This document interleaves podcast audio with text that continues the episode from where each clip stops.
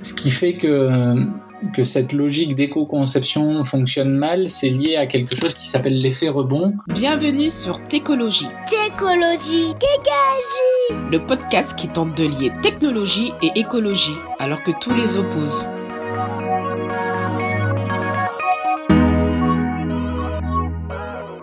Bonjour à toutes et tous. J'ai le plaisir de recevoir Guillaume Mandil, qui est euh, enseignant-chercheur en sciences pour l'ingénieur à l'université Grenoble-Alpes et membre de l'équipe INRIA STIP depuis 2018. Bonjour euh, Guillaume. Bonjour. Euh, tu es également docteur en génie mécanique et génie industriel. on s'était rencontrés dans un atelier où on discutait notamment de de l'impact du numérique positif ou négatif. Euh, et il y a un truc euh, du coup qui m'avait marqué, tu avais dit que euh, l'éco-conception, que ce soit dans le numérique ou pas dans le numérique, c'est un concept qui n'existe pas pour toi. Donc on, y reviendra. déjà, est-ce que tu, par rapport à ta présentation personnelle, est-ce qu'il y a des choses à compléter?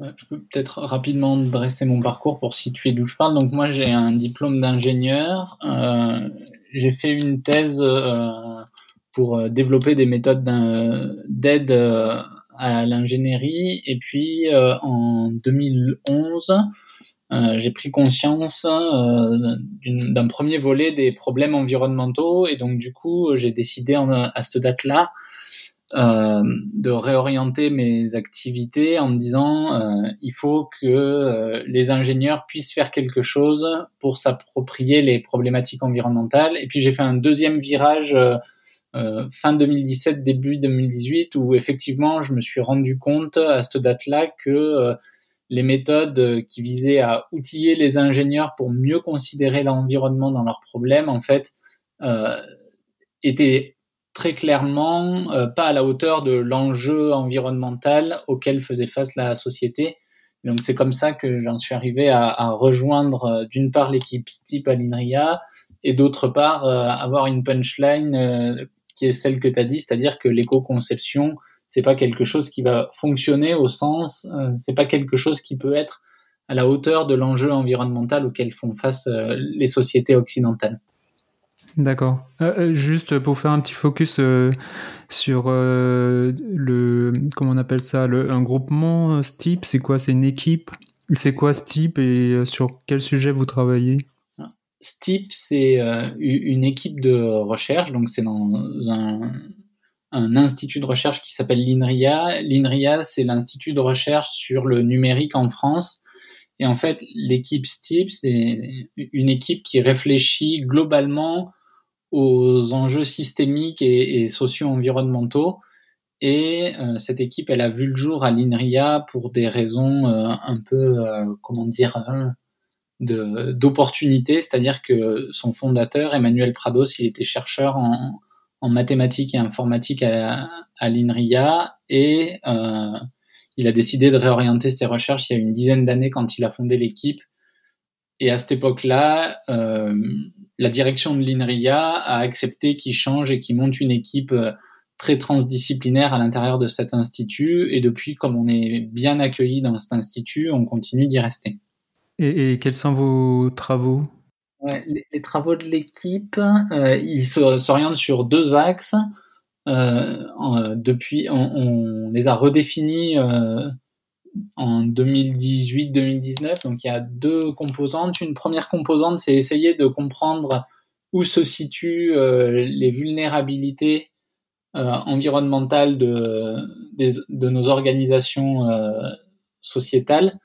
Juste un exemple, c'est par exemple les interactions entre la finance, la disponibilité du pétrole et puis les chaînes d'approvisionnement de nourriture, par exemple on essaye de comprendre comment fonctionnent ces interactions pour essayer de comprendre euh, d'où peuvent venir les problèmes et comment ces problèmes-là vont évoluer euh, avec le, par exemple le réchauffement climatique, mais peut-être aussi d'autres euh, problèmes environnementaux globaux. Et puis il y a un deuxième axe de l'équipe qui s'occupe plutôt lui d'essayer de comprendre comment on peut faire pour essayer de faire émerger des organisations de territoire qui seraient à même de faire face à ces enjeux. Et donc là, l'approche qu'on qu'on utilise, c'est de se dire, euh, il faudrait arriver à ce que la, les scientifiques puissent euh, fournir des, des, évaluations qui permettent euh, d'éclairer le débat politique pour savoir euh, euh, si on doit décider entre faire une agriculture connectée ou faire de l'agroécologie. nous, notre objectif chez STIP, c'est d'essayer de, de, donner des, des, des idées aux, aux débatteurs de, de, de, cette question pour savoir quelles sont les implications d'un choix ou d'un autre. Et euh, bah, du coup, on, en vient à notre, à notre sujet. Euh, selon toi, euh, du coup, pourquoi on ne peut pas éco-concevoir un produit ou un service qui soit numérique ou pas, d'ailleurs? Enfin, peut-être faire aussi le, le focus sur le numérique. Ouais. Alors, ce, cette question d'éco-conception, je pense qu'elle s'applique euh, très bien au numérique, mais elle s'applique assez généralement à, tous les, les produits manufacturés ou les produits industriels. En fait, euh, ce qui fait que, que cette logique d'éco-conception fonctionne mal, c'est lié à quelque chose qui s'appelle l'effet rebond. L'effet rebond, en, en gros, c'est c'est quelque chose qui est assez ancien hein, parce que ça date. Euh, enfin, un des premiers à l'avoir mis en évidence, c'est William Stanley Jevons euh, durant la révolution industrielle au, au Royaume-Uni et il l'a mis en évidence sur la question du charbon où euh, il a constaté deux choses, euh, Jevons, qui était économiste, c'est que d'une part, euh, le, les machines à vapeur étaient de plus en plus efficaces, et donc du coup, euh, par euh, quantité de d'énergie mécanique fournie par les machines à vapeur, on consommait de moins en moins de charbon. C'était la première constatation. Et la deuxième constatation qu'il a fait, c'est que pour autant, en, dépit de ce gain d'efficacité des machines à vapeur, euh, l'économie globale anglaise euh, consommait de plus en plus de charbon. Et, du coup, euh, le paradoxe qu'il dit, c'est on fait des progrès techniques fantastiques sur la machine à vapeur et pour autant, le secteur global consomme de plus en plus de charbon. Et en fait, c'est ça qu'on appelle un effet rebond. C'est-à-dire que des gains en efficacité unitaire sur un procédé se traduisent pas par euh, des, gains euh, à l'échelle macroscopique, mais se traduisent par une augmentation au contraire à l'échelle macroscopique parce que en gros le l'explication de la machine à vapeur, c'est que euh, comme cette machine était plus efficace, bah, ça a dégagé quelque chose de l'ordre d'une plus grande productivité et, et, et, les gains qui ont été faits par ces avancées en productivité, ils ont été réinvestis dans une quantité supplémentaire de machines à vapeur pour générer un surplus d'activité. Et on peut observer par exemple le même genre de choses euh, dans des secteurs plus modernes. Par exemple, j'ai en tête un, une étude qui avait été faite en, au, au, MIT euh, en 2014 à peu près, d'un chercheur qui expliquait que par exemple quand on allégeait quand Airbus et Boeing allègent euh, les, les carlingues et les, des, des aéronefs, des avions, euh, en gros, ça se traduit par euh, deux choses sur le, sur, le, secteur aérien. C'est d'une part que comme les avions sont plus légers, on les dote de réservoirs de carburant plus gros. Et puis comme ils sont plus légers, on peut aussi mettre plus de, plus de sièges à l'intérieur de, des avions pour un même poids. Euh, et l'effet que ça a, c'est que ça fait baisser le prix euh, unitaire du billet d'avion et du coup, euh, ça génère une augmentation du trafic aérien. Et donc, du coup, le, le, gain d'efficacité qui est la réduction de masse des avions qui se traduit par moins d'émissions de CO2 par passager, par exemple, se traduit sur le secteur global de l'aviation civile par une augmentation nette des émissions totales. Euh, et, et, cet effet rebond, on le retrouve dans enfin, en tout cas, c'est un effet qu'on retrouve dans beaucoup de cas où euh, on, essaye euh, d'optimiser des, des, efficacités unitaires sur des produits. C'est-à-dire que quand on cherche à maximiser ou à minimiser plutôt les impacts environnementaux d'un produit, il y a de fortes chances pour que, au niveau macroscopique, ces économies d'impact environnementaux se traduisent par une augmentation du volume global qui est consommé par le produit concerné et qu'au final, le volume global d'impact environnementaux soit supérieur par l'utilisation d'une technologie plus efficace.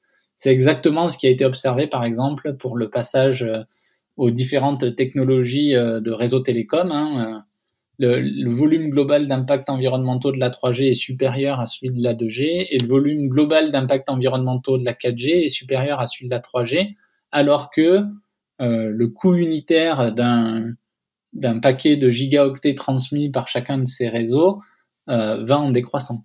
Est-ce que euh, est-ce qu'il faudrait euh, arrêter du coup, on va dire l'innovation technologique ou euh, euh ça dire quoi Est-ce qu'il faut se stabiliser, rester en, en, 4G et pas passer à la 5G Bon, ce qui est ce qui est trop tard, mais c'est quel est quel est le sens de l'histoire par rapport à tout ça? Euh, Est-ce qu'il faut, faut qu'on arrête et en même temps, bah, faut bien, euh, au bout d'un moment, ces, ces produits numériques, euh, bah, ils, s'usent et ils tombent en panne.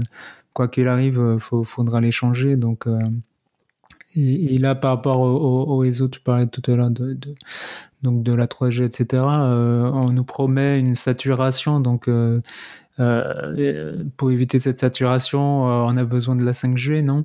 Mais alors, il y, a, deux, y a deux volets à, la, ce que tu dis. Premièrement, euh, évidemment, faire des technologies efficaces, c'est pas mauvais en soi.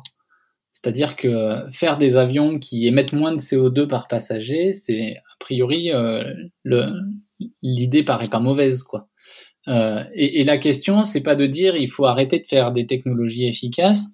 Euh, mon point, c'est de dire il faut arrêter de croire que euh, c'est une condition suffisante euh, qui va permettre de réduire les impacts environnementaux.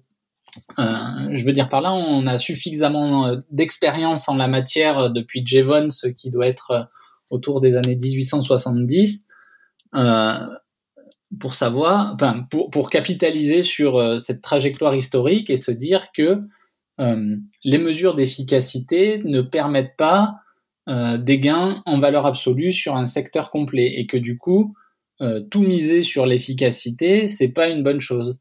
Enfin, c'est pas une bonne chose. C'est pas tellement que c'est pas une bonne chose, c'est que euh, c'est pas de nature à répondre à la hauteur des enjeux qui est une réduction en valeur absolue des émissions de CO2 le, problème des émissions de CO2 pour euh, focaliser juste sur celui-là, c'est pas tellement qu'on n'a pas des technologies efficaces, c'est que le niveau d'émission globale est supérieur à ce que euh, peut supporter la planète. Et c'est uniquement sur ce critère-là qu'on arrivera à, juger si on est en, capacité de prendre des mesures efficaces pour euh, limiter le réchauffement climatique. Le, climat se fiche pas mal de l'efficacité de nos technologies. Il se fiche pas mal qu'on ait divisé par deux euh, les impacts d'un gigaoctet transmis. Lui, ce qui compte pour lui, c'est la quantité de CO2 euh, ou la concentration du CO2 dans l'atmosphère.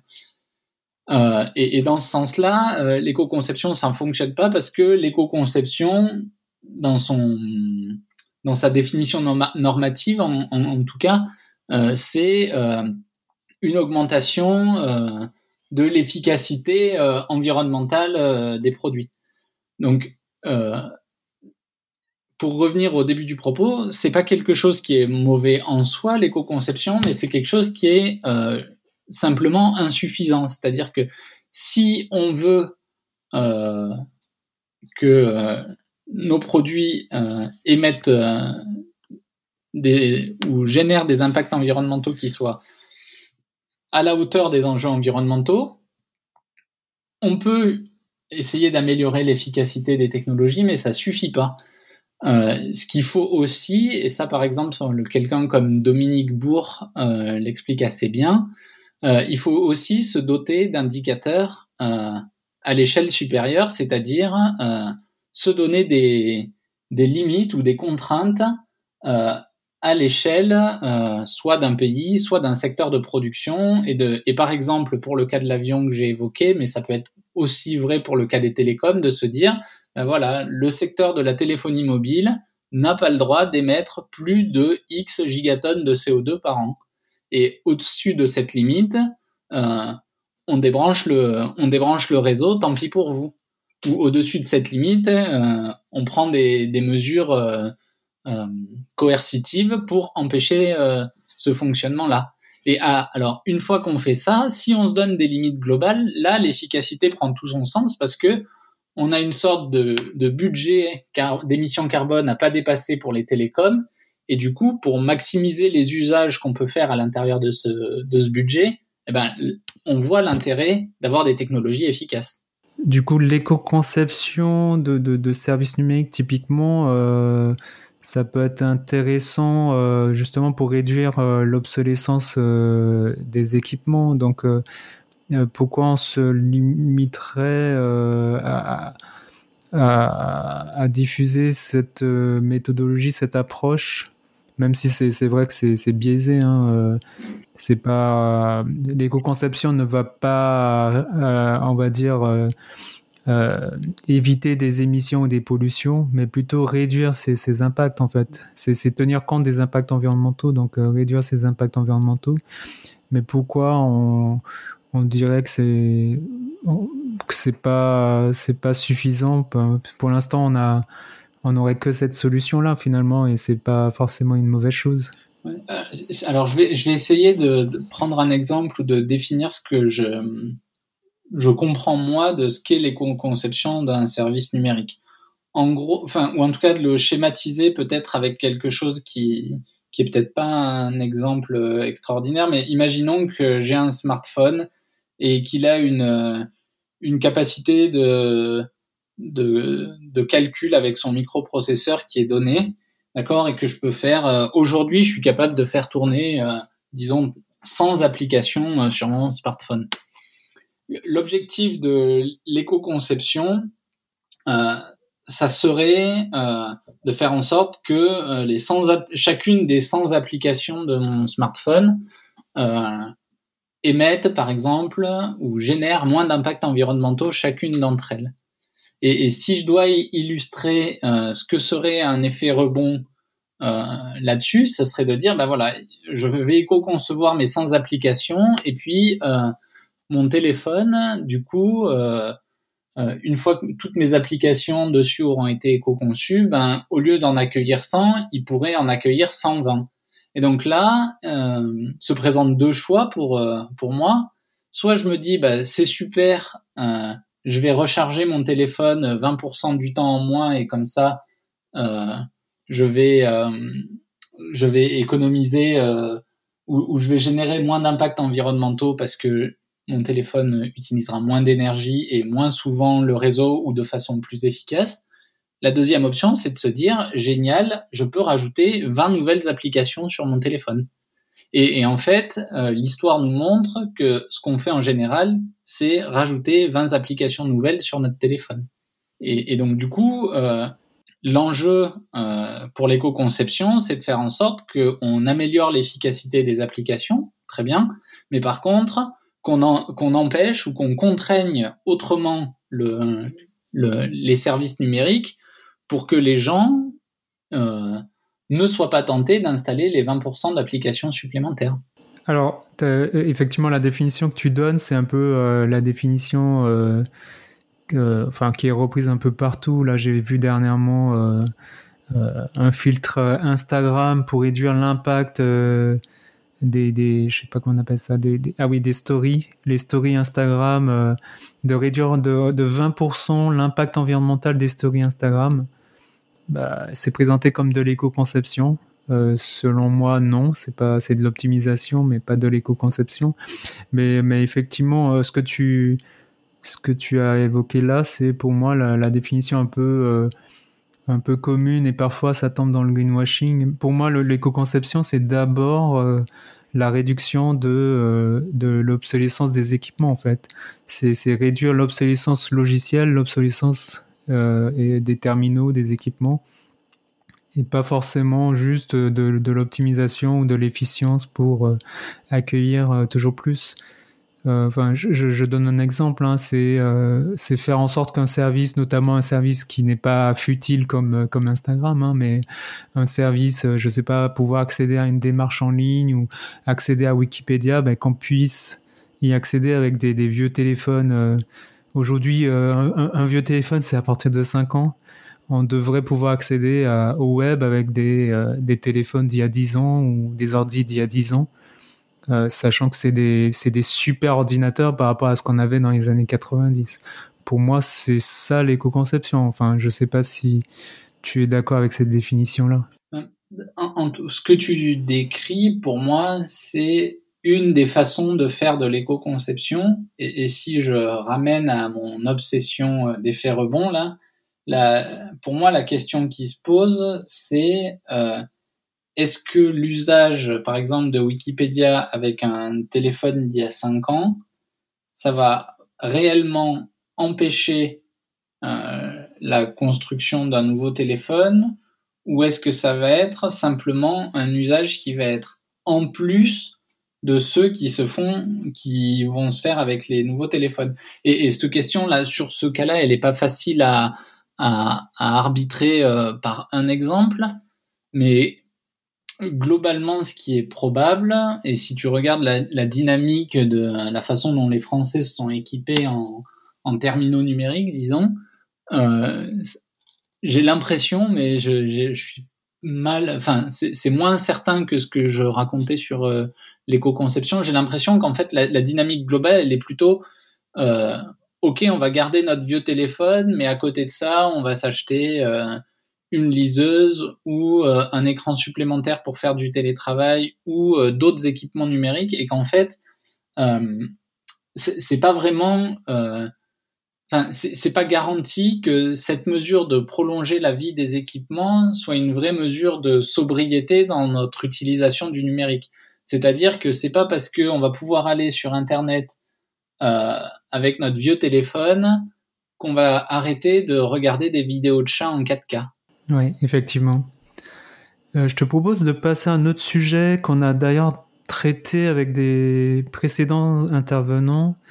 Euh, le numérique, on est d'accord, hein, euh, ça permet d'éviter des pollutions d'autres secteurs? Ça, peut le permettre. Euh, c'est une question compliquée, cette question de transfert d'impact environnementaux, parce que euh, un des effets du numérique, d'après moi, c'est quand même de beaucoup transformer ce qu'on appelle les impacts environnementaux, c'est-à-dire que ça a tendance à les éloigner de nous dans le temps et dans l'espace.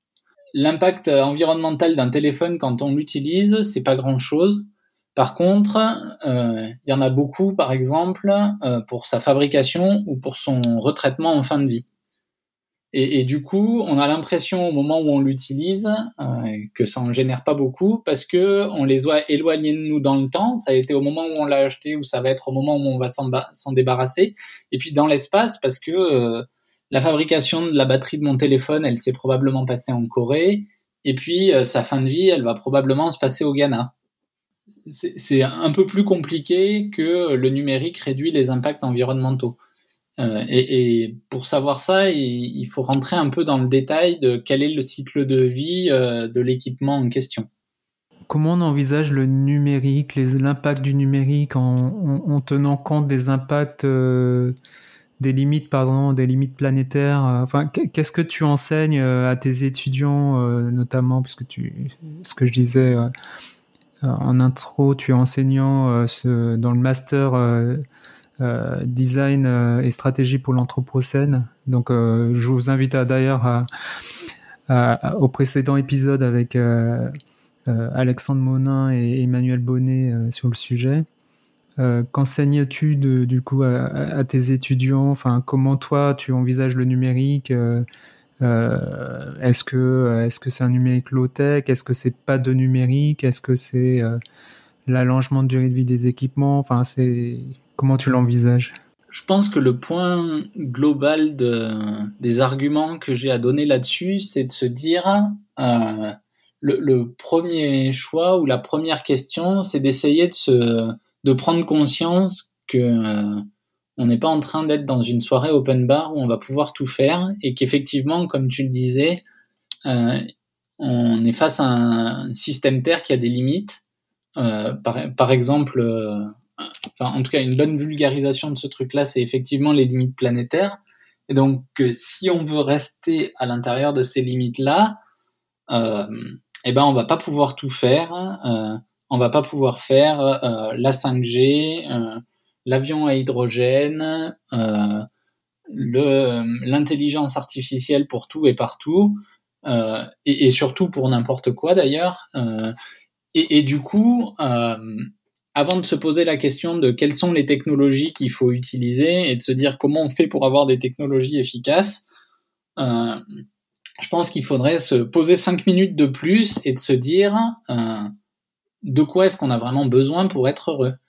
Euh, et est-ce que pouvoir euh, euh, avoir une discussion instantanée en 4K avec ma grand-mère pour qu'elle me montre la dernière vidéo de son chat, c'est quelque chose qui m'est vraiment utile?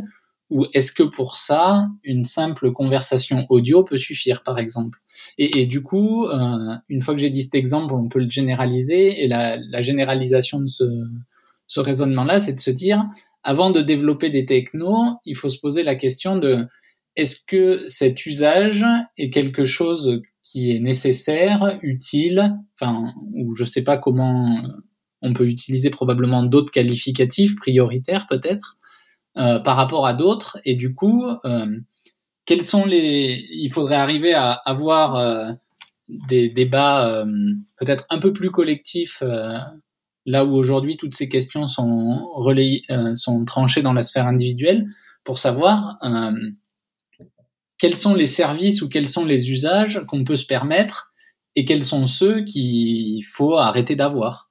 Et puis une fois qu'on a fait ce choix-là et qu'on a défini un pool de services ou un pool d'usages qu'on souhaite rendre euh, aux individus ou à la société, euh, seulement ensuite se poser la question de quelles sont les technologies qu'on utilise. Et puis, pour faire des choix technologiques, euh, ensuite, on, peut, il y a quand, on peut essayer de se mettre sous les bonnes contraintes et de se dire, en termes de limites planétaires, quelles sont les, les ressources qu'on peut allouer à la satisfaction de, ou, à la réalisation de ce service ou à la satisfaction de ce besoin d'une part, et d'autre part, euh, quelles sont les limites d'impact euh, qu'il ne faut pas dépasser. Puis une fois qu'on a ces contraintes, à ce moment-là, on peut choisir la technologie qui est la plus adaptée. Est-ce que euh, tu envisages la fin du numérique Imaginons on n'ait plus accès aux, ressources, on n'a plus la possibilité d'assembler des puces euh, là, on, touche un peu du doigt. Il y a, une pénurie de, fabrication de, microprocesseurs due à la sécheresse à, Taïwan. Euh, est-ce que, bon, bien sûr, ça va être, on va tout, on va, dans quelques mois, on va revenir à la normale, mais euh, c'est peut-être évocateur de, ce qui peut nous attendre dans 10 ans, 20 ans. Est-ce que toi, tu l'envisages, la fin du numérique? Alors, il y a, deux, enfin, en tout cas, ça m'évoque deux choses, ta, ta question. La première, c'est de se dire, euh, euh, en tout cas, la première réaction que ça me fait, c'est bien sûr, aujourd'hui, on est incapable de se passer du numérique et si euh, Internet s'arrêtait demain, euh, on n'aurait plus d'eau potable, on aurait probablement très rapidement plus de nourriture euh, dans nos placards. en tout cas, moi, j'aurais plus de nourriture dans mon placard assez rapidement. Et mais mon mode de vie virerait très très très vite euh, à la survie et dans ce sens-là, je pense pas que une fin rapide euh, du numérique soit euh, quelque chose de désirable parce que on a une organisation sociotechnique, en tout cas l'organisation sociotechnique dans laquelle je vis ne peut pas se passer de numérique. Euh, et, du coup, euh, je suis plus nuancé pour dire, euh, je suis pas en train de dire, on n'a qu'à arrêter tout le numérique, on peut très bien vivre sans. Effectivement, par contre, effectivement, si on regarde la trajectoire passée, on, sait qu'il y a des modes de vie qui sont pas si difficiles que ça, qui peuvent se passer du numérique. Pour autant, aujourd'hui, ça me paraît pas être quelque chose, un discours qui qui soit politiquement tenable pour pour les pays occidentaux.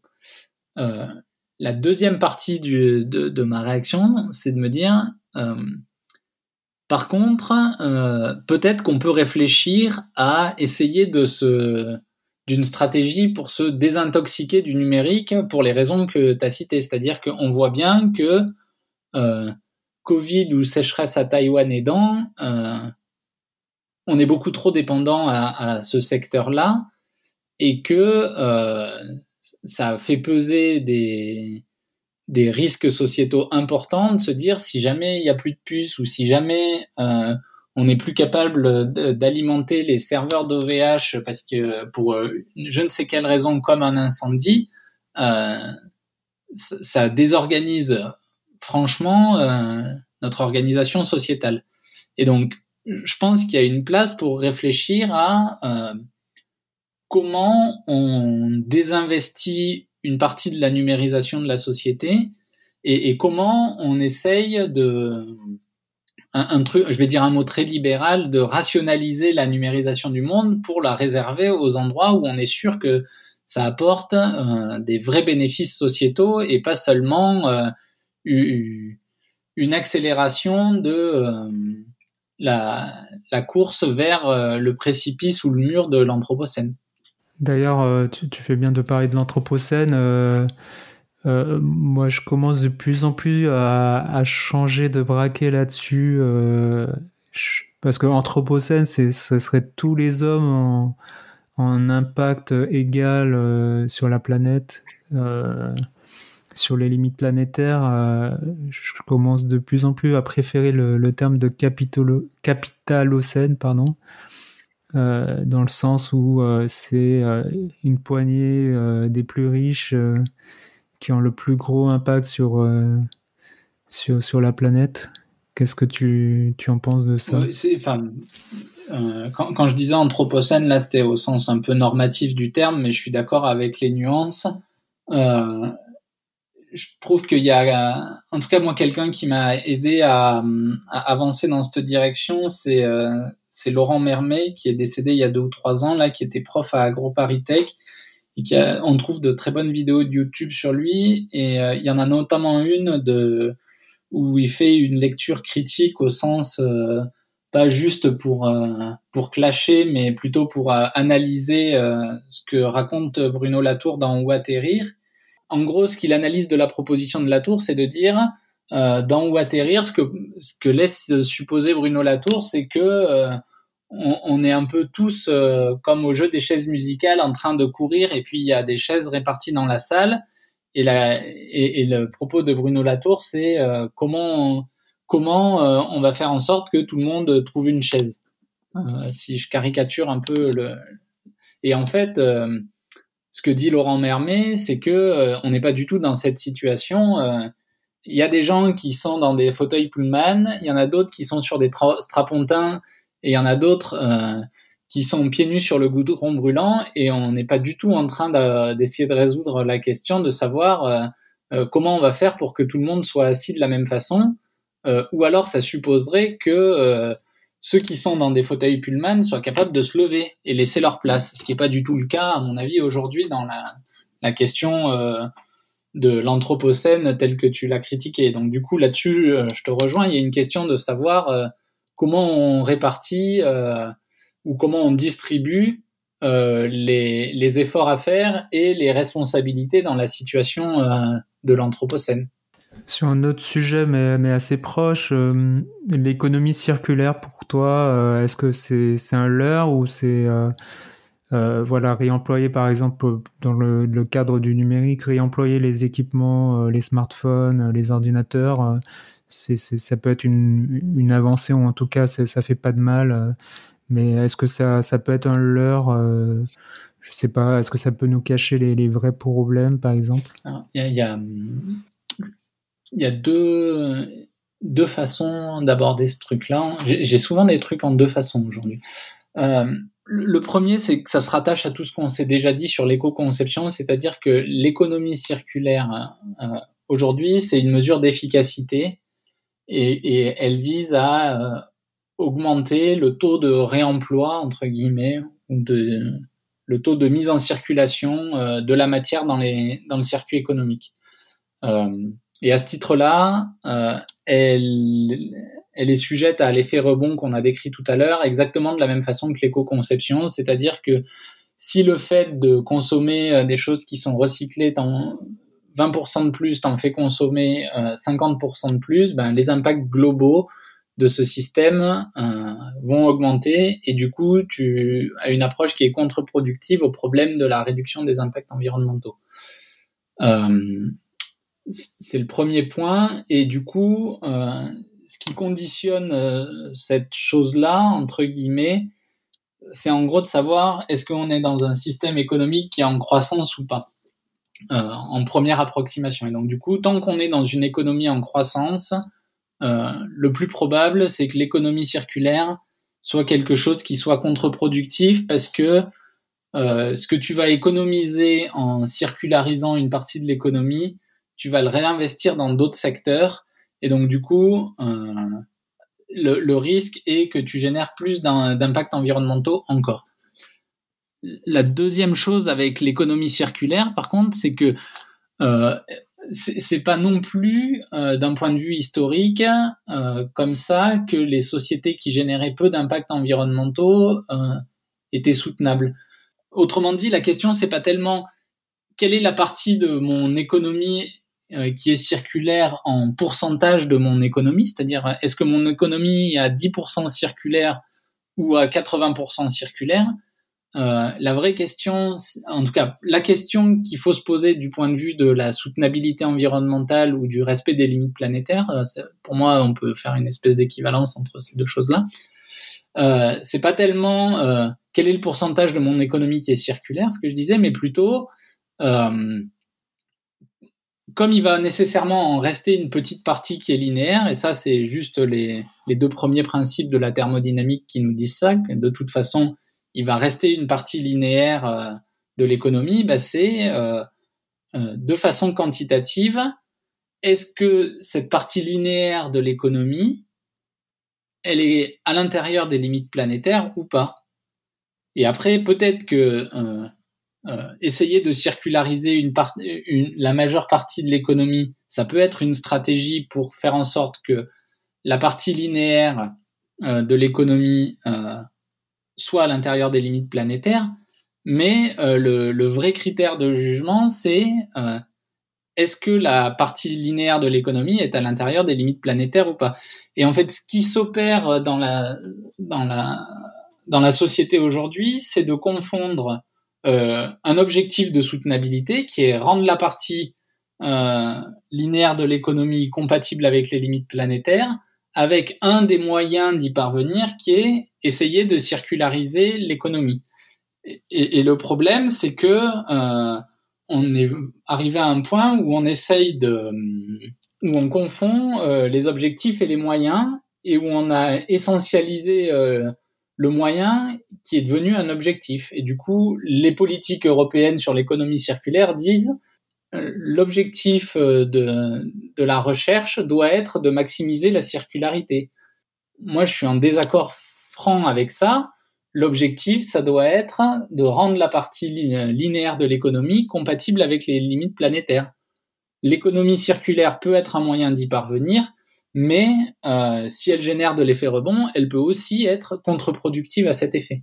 Ben, je ne sais pas du coup si tu nous as répondu justement par rapport à la, linéaire, la, la, la partie linéaire, euh, comment, comment la rendre compatible avec les limites planétaires. Euh, moi, je pense euh, à la compensation carbone, la neutralité carbone. C'est à ça que tu pensais peut-être? Je, je, me fais l'avocat du diable. Hein. tu peux imaginer plein de stratégies pour euh, faire en sorte que euh, les impacts de tes activités économiques soient inférieurs au, à euh, la capacité de charge, disons, pour prendre un, une façon de parler euh, de la dynamique des systèmes. il faut, en, gros, pour que ton système soit soutenable, il faut que tes impacts soient inférieurs à la capacité de charge de ton système. C'est-à-dire que ton système soit capable de supporter euh, les, modifications ou les impacts que tu lui fais subir. Et du coup, il peut y avoir beaucoup de, stratégies euh, que tu peux mettre en œuvre pour faire ça. Tu peux par exemple essayer de te dire, euh, ben, comme les impacts, ils sont dépendants de la quantité d'activité que je fais, euh, je vais avoir une démarche de sobriété, je vais essayer de me concentrer sur l'essentiel. Tu peux aussi te dire, euh, comme les impacts, euh, comme la somme des impacts, c'est avec l'équation de Kayla, dépendant de la performance individuelle de chacune de mes activités, je vais avoir des, je vais mettre en place des mesures d'efficacité technologique, par exemple, pour réduire euh, les impacts environnementaux de toutes mes technologies, etc. Mais en faisant attention de se dire, euh, mon critère de réussite, je le transforme pas et c'est bien euh, la somme quantitative de mes impacts environnementaux de mon système économique, c'est-à-dire mes modes de production et mes modes de consommation, qui doit être plus petit que la capacité de charge de mon système, c'est-à-dire euh, les modifications que je suis qu'il est capable de de supporter euh, par son comportement euh, euh, global et par les écosystèmes qui, qui sont dessus. Guillaume, on arrive vers la fin. J'ai encore quelques questions. du coup, pour, pour un peu conclure, comment on, peut rester positif par rapport à ce qui nous attend, par rapport aux limites planétaires quel conseil euh, tu donnerais euh, bien sûr aux étudiants et, aussi euh, à celles et ceux qui travaillent dans le, secteur du numérique ou dans n'importe quel secteur, peu importe. Enfin, est-ce que c'est une est-ce qu'il faut, s'arrêter tout de suite de travailler pour le grand capital et, travailler à sa propre redirection écologique? Est-ce qu'il vaut mieux travailler à la redirection écologique des business, des activités? Enfin, comment trouver du positif euh, au quotidien à tout ça? Euh, Alors là, ça va être une réponse plutôt personnelle que. Euh, enfin, je vais lâcher la casquette du scientifique là, je crois, et, et, plutôt avoir une réponse à titre personnel. Moi, j'ai l'impression que ce qui manque beaucoup aujourd'hui, c'est une remise en perspective politique de ces enjeux, c'est-à-dire d'essayer de prendre conscience euh, de comment euh, euh, l'idéologie capitaliste formate ou préformate notre façon de voir ces problèmes sans qu'on soit certain a priori d'y adhérer ou pas. je suis toujours un peu ahuri, moi, quand j'entends des collègues enseignants-chercheurs dire mais de toute façon on n'arrête pas le progrès ou des choses comme ça. Pour moi, ces choses-là, ça reste de nature à être euh, décidé ou infirmé politiquement parlant. Et du coup, euh, le, combat politique pour décider de quel doit être euh, l'avenir de nos sociétés, pour moi, il, il reste possible et j'ai pas du tout de vision euh, déterministe du progrès, c'est-à-dire que ma, ma sensation, c'est que on doit pouvoir décider politiquement et démocratiquement des choix technologiques et des choix de mode de société qu'on veut avoir. Et euh, me faire dire par Macron que euh, la 5G est quelque chose de déjà déterminé auquel on ne peut pas échapper, ça me paraît être quelque chose de complètement inacceptable euh, tant qu'il n'y a pas eu un, débat politique bien éclairé sur cette question pour savoir euh, est-ce que le jeu en vaut la chandelle. Enfin voilà, moi pour moi la question de la 5G par exemple, euh, on, ne se l'est pas vraiment posé et en tout cas on n'a jamais mis dans les mains du citoyen lambda les éléments qui lui permettent de comprendre pourquoi à quoi la 5G peut contribuer et en contrepartie, euh, quels vont être euh, ses impacts et pourquoi ça pourrait être une mauvaise idée. Cette question, elle n'a jamais été bien posée. Et au contraire, euh, j'ai l'impression, par exemple, que dans la Convention citoyenne pour le climat, quand on a essayé de faire cet effort de poser le plus, de façon la plus transparente possible le terme de ce débat sur la 5G, la réponse qui a été faite par, par, par les, les, citoyens de la Convention citoyenne pour le climat, c'est où là, il faudrait s'arrêter et y réfléchir sérieusement, mais pas du tout l'évidence énoncée par Macron comme c'est sûr, il faut faire ça, ça va être très bien pour notre société. Et donc pour moi, le, la note positive, de, enfin en tout cas ce qui me permet de ne pas déprimer, c'est de me dire il, y a encore une possibilité de lutte politique pour déterminer notre avenir et euh, il faut outiller les, mes concitoyens à euh, un esprit critique sur ces questions de technologie pour euh, euh arriver à avoir des choix de société qui soient réellement éclairés. Il y a clairement un avant et un après euh, débat sur la 5G. Finalement, c'était un prétexte pour débattre un peu de là où on veut aller tous collectivement et que ce soit pas juste on n'arrête pas le progrès. pour terminer, enfin, tu, l'as un peu évoqué. Euh, quels, sont tes conseils de lecture euh, à destination des, étudiants et des, moins jeunes aussi? Euh, Tu as cité Bruno Latour ou Atterrir, les vidéos de Laurent Mermet. D'ailleurs, tu, me passeras les liens, on mettra dans, en description de, de, l'épisode.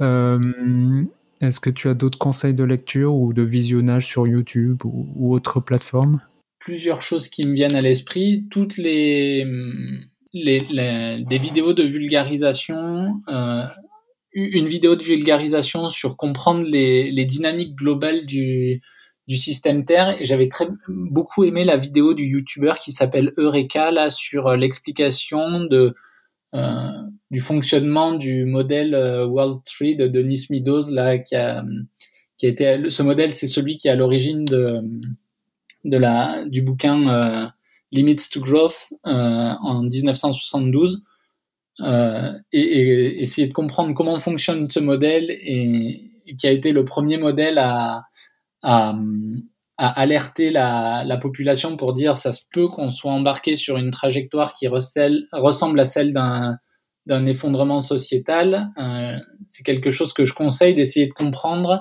pourquoi euh, beaucoup de scientifiques alertent sur ce point en disant oula, on est embarqué sur une trajectoire euh, qui, euh, si on la poursuit à l'identique sans réagir, nous amène à moyen long terme, c'est-à-dire à l'échelle de 30 à, à, 60 ans, vers quelque chose qui fait pas du tout envie. à ce titre-là aussi, le premier bouquin de Pablo Servine, là, Comment tout peut s'effondrer, je l'ai trouvé très éclairant parce que euh, il est plutôt dans la description que dans essayer de tracer des pistes et du coup il me paraît très solide euh, scientifiquement et, peu contestable. Euh, les autres bouquins ne sont pas inintéressants, mais c'est plutôt euh, un point de vue très positionné politiquement sur comment faire face à ces enjeux un, deuxième bouquin là que je suis en train de terminer en ce moment qui me qui m'a fait bien réfléchir aussi, euh, mais peut-être parce que j'ai une formation euh, d'ingénieur euh, très quantifiée, etc. C'est un bouquin de Razmik Kecheyan qui s'appelle Les besoins artificiels et qui explique dans un mode de pensée marxiste euh, comment la société capitaliste euh, génère chez nous euh, toujours plus de nouveaux besoins qu'on a envie de satisfaire pour des trucs de plus en plus futiles. et j'ai trouvé ça hyper intéressant à, lire et ça me fait beaucoup réfléchir de savoir, ben voilà, si on veut avoir des modes de société plus sobres matériellement parlant, quelles sont les causes de, notre euh, obésité euh, euh, en la matière et comment, enfin, une fois qu'on a compris les causes, peut-être qu'on identifie un peu plus facilement comment lutter contre. Eh bien, merci Guillaume de nous avoir partagé tes travaux, tes points de vue, tes conseils de lecture. nous espérons que cet épisode vous a plu. Técologie, c'est aussi une newsletter. Inscrivez-vous sur notre site, donc técologie.net pour recevoir deux fois par mois cette veille collaborative, de la communauté Técologie sur les sujets technologie et écologie. À très vite.